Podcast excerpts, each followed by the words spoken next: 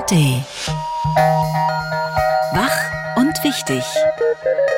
Der schöne Morgen mit Marco Seifert. Guten Morgen am Dienstag zu unserem Radio 1 Morgen Podcast. Demonstranten wollen die russische Botschaft in Berlin mit Protestvideos bestrahlen. Das wurde nun untersagt. Ist das die richtige Entscheidung? Diese Frage kommentiert Ann-Kathrin Hipp vom Tagesspiegel. Der Mietwagenkonzern Uber ist vor allem in der Taxibranche unbeliebt. Uber ist auch einer der Sponsoren der Berlinale. Da hat sich ein Berliner Taxifahrer gedacht, ich zeige meinen Protest mit einem eigenen Filmfestival. Wie das aussieht, besprechen Tom Böttcher und ich gleich. Los geht's aber mit einem Gespräch über die Gerichtsanhörung von Julian Assange in London.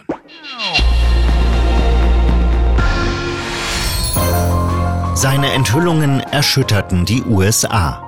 In den Jahren 2010 und 11 hatte Julian Assange hunderttausende Geheimdokumente der US-Armee auf Wikileaks veröffentlicht. Damit wollte er Kriegsverbrechen in Afghanistan und im Irak belegen. Die USA werfen Assange Spionage vor. Seit 2019 sitzt er in einem englischen Hochsicherheitsgefängnis und kämpft gegen seine Auslieferung in die USA. Dort drohen ihm bis zu 175 Jahre Haft. Seine Frau Stella Assange befürchtet Schlimmstes. Seine Gesundheit baut ab. Mental und physisch ist sein Leben jeden Tag, den er im Gefängnis sitzt, gefährdet. Und wenn er ausgeliefert wird, wird er sterben. Heute beginnt in London die womöglich letzte Anhörung zu Assange-Auslieferung. Darüber sprechen wir mit dem Leiter des ARD-Studios in London. Guten Morgen, Christoph Brössel. Ja, schönen guten Morgen. Guten Morgen. Wie wird der Tag heute für Julian Assange ablaufen? Das ist das Bittere an dem Tag heute, dass der Tag so aussehen könnte für Julian Assange, wie viele der letzten äh, Ta der Tage in den vergangenen fünf Jahren für ihn aussehen. Denn er darf nicht vor Gericht heute erscheinen. Das werden seine Anwälte machen und das ist so eine Merkwürdigkeit, von denen es viele gibt in den letzten fünf Jahren in diesem Verfahren, in diesem äh, Prozess, äh, den Julian Assange äh, vor den Gerichten in äh, London erlebt hat. Wie lange wird das dauern, bis es eine Entscheidung des Gerichts überhaupt gibt? Die Entscheidung des Gerichtes äh, kann eigentlich rein theoretisch schon morgen fallen, wenn dann auch die US-Seite angehört worden ist. Aber wir haben mit Experten gesprochen, haben versucht so ein bisschen rauszubekommen, was ist denn wahrscheinlich. Und die sagen, ja, die Möglichkeit besteht, dass es da morgen eine Aussage gibt, aber wahrscheinlich ist, dass es eher eine Woche, zwei oder sogar vier Wochen später verkündet wird. Sehr begründet. Das sind zwei Richter, die sich das alles anhören und die dann auch sehr begründet ihr Urteil fällen werden. Es wird in diesen Tagen von einigen der Vergleich zu Alexei Nawalny gezogen. Russland hat aber natürlich keine politisch unabhängige Justiz, Großbritannien schon. Gibt es dennoch politische Einflussnahme auf den Prozess? Ich glaube nicht, dass es politische Einflussnahme gibt, aber es ist schon festzustellen, dass diese Regierung eine klare Position hat. Die hätte sehr viel mehr tun können, um diesen Fall zu beenden. Es gab ja auch die Situation, dass Pretty Patel die Auslieferung dann angeordnet hat und daraufhin ist ja dann auch nochmal juristisch dagegen vorgegangen worden, hat versucht, äh, Julian Assange allen Spielraum äh, für sich zu nutzen. Und äh, es gab ja auch schon mal eine Begnadigung in Anführungszeichen, also ein Nein bei einem Auslieferungsantrag. Das war 2012. Dort ist ein Hacker, der sehr viele US-Einrichtungen gehackt hat, äh, Gary McKinnon. Der ist damals äh, von äh, Theresa May, das war auch eine konservative Regierung, die hat gesagt, den äh, schieben wir nicht ab. Das heißt, da wäre Spielraum gewesen. Diese Regierung, man kennt die Gründe nicht genau, hat sich aber offenbar klar auf die Fahnen geschrieben, sie wollen diese Person Person Julian Assange in die USA ausliefern. Und wenn er denn dann wirklich in die USA ausgeliefert wird, wie sicher wäre dann eine Verurteilung? Also hat er definitiv gegen Gesetze verstoßen? Darüber kann man wunderbar diskutieren, weil bislang wird immer gesagt, er hat äh, gegen äh, Spionagevorwürfe ähm, gehandelt. Und äh, was ihm aber nie zugute gekommen ist, dass er im Grunde Journalismus betreibt, dass er ein Journalist ist, dass er Daten veröffentlicht hat, dass er ähm, geleakte Informationen weitergegeben hat, sondern das, was ihm vorgeworfen wird, ist, dass er Spionage betrieben hat. Und an dem Punkt sehe ich einen ganz wichtigen äh, Aspekt äh, bei diesem ganzen äh, Prozess äh, gegen ihn, der ihm dann auch in den USA droht, dass er eben nicht als Journalist wahrgenommen wird, sondern als Spion. Und das ist bedrohlich für die Pressefreiheit. Da werden auch noch Sondergesetze für ihn in Anspruch genommen. Espionage Act in den USA. Da werden ihm auch Rechte genommen. Er darf beispielsweise selber sich dann nicht verteidigen. Das sind Dinge, die eigentlich so un verständlich sind, die unmöglich sind, die eigentlich äh, auch so nicht sein dürften. Wir haben am Anfang Julian Assanges Frau Stella gehört, die den schlechten Gesundheitszustand ihres Mannes angesprochen hat. Er ist 52 Jahre alt und kann sich seit mehr als einem Jahrzehnt nicht mehr frei bewegen. Erst war er sieben Jahre in der ecuadorianischen Botschaft, seit fünf Jahren sitzt er in einem Londoner Gefängnis. Wie schlecht geht's ihm? Es geht ihm schlecht ähm, und dafür haben wir so mehrere Aussagen. Da ist natürlich zum einen seine Frau Stella Assange, die wir am Anfang gehört haben. Es gab aber auch mehrere Gutachter unabhängig voneinander, die gesagt haben, der hat schwere Depressionen, äh, sein geistiger Zustand ist äh, sehr schlecht. Sie hat jetzt auch nochmal sehr deutlich unterstrichen, dass er eine schwere Grippe hatte über Weihnachten. Äh, er musste so viel husten, dass er eine Rippe gebrochen hatte. Ähm, man kann sich das vorstellen. Er sitzt in Einzelhaft zweimal drei Meter. Er ist 21 Stunden am Tag mit sich alleine. In der anderen Zeit hat er mal Besuch oder irgendwelche Termine. Aber das ist schon eine bittere Zeit, die an so einem Menschen nagt. Und alles, was wir wissen, geht es ihm miserabel. Heute beginnt in London die womöglich letzte Anhörung zur Auslieferung von Julian Assange. Darüber haben wir mit dem Leiter des ARD-Studios in London gesprochen. Vielen Dank, Christoph Prössel. Klar, gerne. Hier ist die Radio 1 Tagesvorschau. Heute ist Dienstag, der 20. Februar 2024 und Grund zum Feiern haben eine Schauspielerin und ein Musiker. Die Schauspielerin wurde in Wiesbaden geboren, hat Schweizer und chilenische Wurzeln. Sie hat in Filmen mitgespielt wie Bornholmer Straße, in Serien wie Jerks und sie ist seit 2021 als Bremer Tatortkommissarin Liv Moormann zu sehen. Ich finde die toll. Heute wird Jasna Fritzi Bauer 35 Jahre alt. Genau 40 Jahre älter ist ein deutscher Musiker, der 1984 einen großen Hit hatte mit der italienischen Pop Sängerin Alice, nämlich zu nah am Feuer. Ich bin ein dunkler Cherubin, du bist links im schwarzen Kleid, wir sind beide bereit. Wir sind so nah am Feuer. Ja, früher war er auch Radiomoderator und hat unter anderem die Sendung SF Beat moderiert. Heute wird Stefan Wackershausen 75 Jahre alt. Daran kommen Sie nicht vorbei. Die Gewerkschaft Verdi hat das Lufthansa Bodenpersonal zum Warnstreik aufgerufen. Die Beschäftigten sind seit heute 4 Uhr morgen bis äh, morgen früh um 7 Uhr aufgerufen, die Arbeit niederzulegen. Betroffen sind die Flughäfen in Berlin, Frankfurt, München, Hamburg, Düsseldorf, Köln, Bonn und Stuttgart. Die Gewerkschaft fordert für die 25.000 Beschäftigten am Boden 12,5 Prozent mehr Gehalt, mindestens aber 500 Euro monatlich. Bei einer Laufzeit von zwölf Monaten wird zudem eine Inflationsausgleichsprämie in Höhe von 3000 Euro gefordert. Die Lufthansa kontert, sie habe ein gutes Angebot vorgelegt. Es sieht mindestens 10 Prozent Gehaltserhöhung in zwölf Monaten vor und eine Zahlung von steuerfreien Inflationsausgleichsprämien in Höhe von 3000 Euro. Bereits in den vergangenen Monaten seien die Gehälter für die Bodenbeschäftigten im Mittel um 11,5 Prozent erhöht worden. Fast direkt vor Ihrer Haustür. Wird eine große Filmlegende bei der Berlinale ausgezeichnet. Wir verdanken ihm Filme wie Taxi Driver, Goodfellas oder auch Kap der Angst mit Robert De Niro. Anwalt! Anwalt!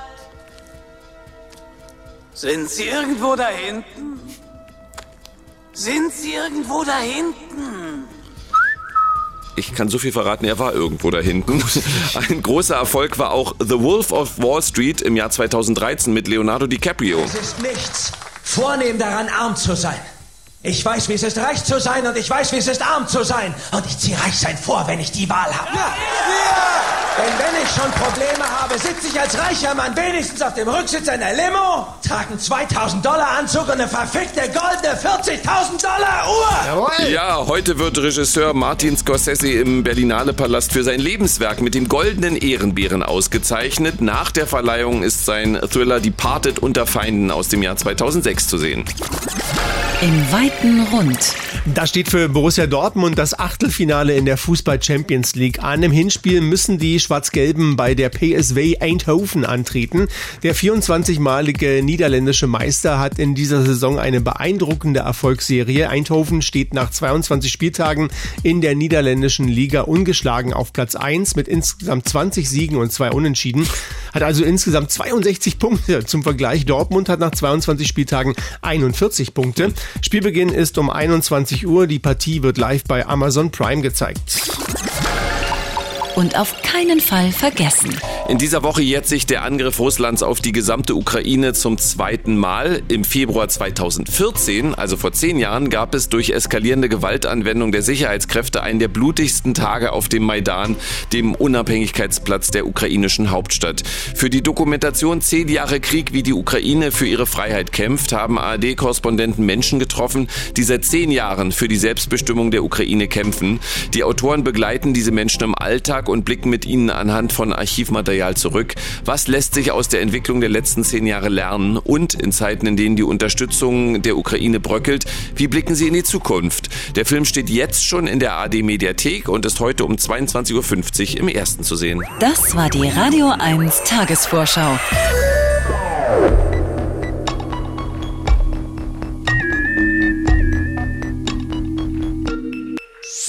Protest vorab verboten. Der von Exil-Ukrainern getragene Verein Fice wollte am kommenden Samstag vor der russischen Botschaft in Berlin demonstrieren. Es ist der zweite Jahrestag des russischen Angriffs auf die gesamte Ukraine, doch die Berliner Polizei hat entschieden, einen spezifischen Teil dieser Demo zu verbieten.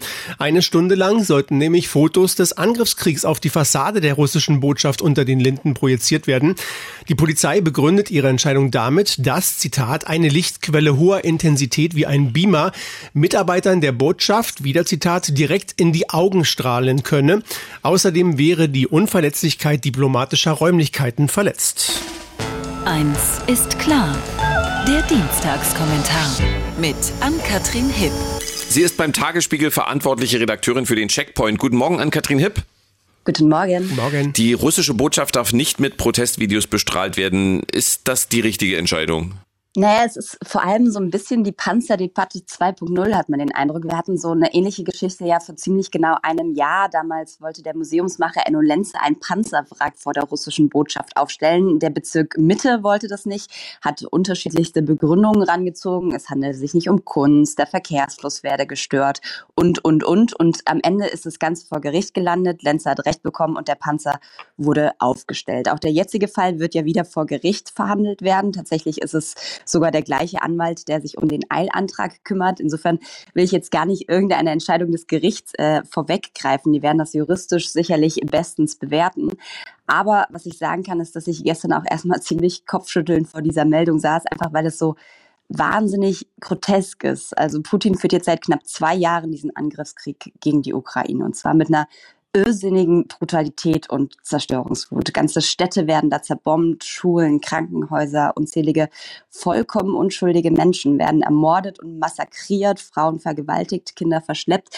Das letzte prominente Opfer Putins wurde jetzt erst am Freitag öffentlich. Kreml-Kritiker Nawalny hat seine Haft im Straflager nicht überlegt. Das ist alles der blanke Horror, die pure Menschenverachtung. Und gleichzeitig diskutieren wir jetzt hier in Berlin ernsthaft darüber, ob es zumutbar ist, eine Stunde lang die Bilder des Krieges, die Bilder, die ohne Putins Zutun niemals entstanden wären, auf die Fassade der russischen Botschaft zu projizieren.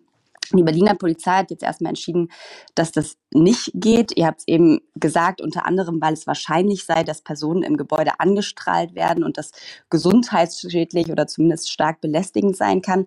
Also mal ganz davon abgesehen, dass alle Fenster dieser Botschaft blickdicht verschlossen sind und die Aktion an einem Samstag stattfinden soll, an dem die Büros wahrscheinlich sowieso leer sind, ist diese Begründung wirklich irre. Das kann man nicht anders sagen und ich weiß nicht, wie man auf die Idee kommen kann, das da ernsthaft reinzuschreiben. Was man vielleicht zur Verteidigung noch sagen muss, es ist natürlich nicht der einzige Punkt. Ähnlich wie beim Bezirksamt Mitte damals gibt es unterschiedliche Argumente und vor allem etliche Paragraphen, die in diesem Schreiben aufgeführt sind. Einige sind sicherlich gewichtiger, diplomatische Interessen der Bundesrepublik zum Beispiel oder auch völkerrechtliche Verträge, die den Schutz von Botschaften gewährleisten sollen, was aber eigentlich auch einigermaßen irre ist, dass es am Ende in der Verantwortung der Berliner Polizei liegt.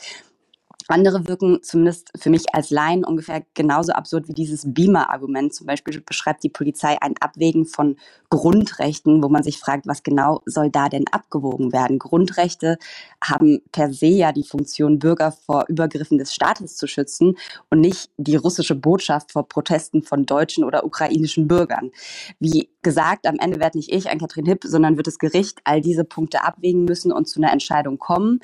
Ich selbst habe mich gestern auf jeden Fall mal durch diese Fotos geklickt, um die es hier geht. Das sind Fotos vom ukrainischen Fotografen-Duo Liebkos. Man kann die sich beispielsweise auf Instagram angucken, at Liebkos, L-I-B-K-O-S heißt der Account. Und diese Fotos sind echt echt heftig. Aber gleichzeitig hatte ich das Gefühl, ich müsste eigentlich viel häufiger hingucken, um zu verstehen, was da immer noch passiert, um den Krieg im Kopf nicht Alltag werden zu lassen und vor allem um in dieser ganzen Zeit irgendwie empathisch zu bleiben. Und wahrscheinlich bin ich nach zwei Kriegsjahren damit nicht ganz alleine. Deshalb finde ich es tatsächlich gut, wenn diese Fotos am Ende öffentlich wirksam gezeigt würden. Wenn nicht auf der Botschaft, dann auf einer Leinwand davor. Das geht nämlich in jedem Fall.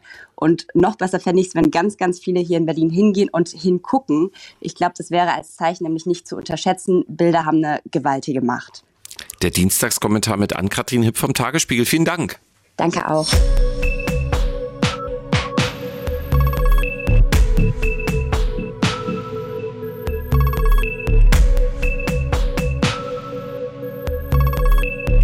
Derzeit sind auffällig viele schicke Limousinen in Berlin unterwegs, die auf der Tür für die Berlinale und den amerikanischen Mietwagenkonzern Uber werben. Uber sponsert nämlich wie schon im vergangenen Jahr die Berlinale und stemmt während des Festivals vor allem den Shuttle-Service für die richtig wichtigen Leute auf diesem Festival. Einer, der darüber gar nicht lachen kann, das ist der Berliner Taxifahrer Klaus Meyer. Für ihn steht Uber für die Zerstörung seiner Branche, für Ausbeutung und Lohndumping. Anstatt aber mit schlechter Stimmung zu protestieren, hat sich Meyer was ganz anderes ausgedacht. Das erste Berliner Taxi-Filmfest nämlich. Unsere Kollegin Gesa Ufa und nicht Uber, Marco. Hm. Gesa Ufa hat sich das Ganze genauer angeschaut. Guten Morgen, Gesa. Guten Morgen, ihr zwei. Guten Morgen. Wo und wie läuft denn das Ganze ab? Das ist ganz einfach. Jeden Berlinale-Tag ab 17 Uhr parkt Klaus Meyer sein Großraumtaxi, äh, und zwar mitten auf dem Boulevard der Stars. Das ist dieser rot geteerte Streifen in der Mitte der Leipziger Straße, also gar nicht weit vom Potsdamer Platz entfernt. Äh, das ist dieser Streifen, der dem Walk of Fame in Los Angeles ja so ein bisschen nachempfunden ist. Und sein Großraumtaxi, das hat er hinten mit so einem großen Bildschirm ausstaffiert. Da stehen Bierbänke und ganz viele gemütliche Polster. Und hier zeigt er also in sehr gemütlichem Setting Taxifilme, zum Beispiel seinen allerliebsten. Auf jeden Fall ist es der vom Scorsese, der berühmte Taxi Driver. Auch wenn der Film fast nichts mit Taxi zu tun hat, es gibt ein paar Szenen da drin, die sind grandios. Das eine ist hier seine Schilderung des Verhältnisses der Kollegen in der Pause untereinander. Das ist wunderbar. Und Scorsese selber tritt in seinem Film als der Horrorfahrgast par excellence auf. Das, was du nie im Auto haben willst. Der Mann, der mit dir wohin fährt und dir erklärt, wie er der Frau im Fenster, die wohl angeblich die seine ist, mit seiner 45er das Gesicht wegschießen wird. Sowas mag man nicht im Auto haben. Nee, mag man nicht. Ähm, hat er auch, glaube ich, eher selten, denn Klaus Meyer, der liebt seinen Job und deshalb wehrt er, ich, wehrt er sich auch so vehement gegen das, was er die Uberisierung seines Gewerbes nennt und was er im Grunde für die gesamte Gesellschaft kritisch sieht. Ein Taxikollege, den ich da gestern getroffen habe, der ist ihm da sofort beigesprungen. Ich habe einen Betrieb in Kreuzberg, da sind 50 Leute beschäftigt. Äh, das sind Maler, das sind äh, Schriftsteller, Musiker, das ist eine ganz bunte Truppe und das ist ein Stück Berlin. Und das lebt im Taxigewerbe und das wird kaputt gemacht durch prekäre Jobs.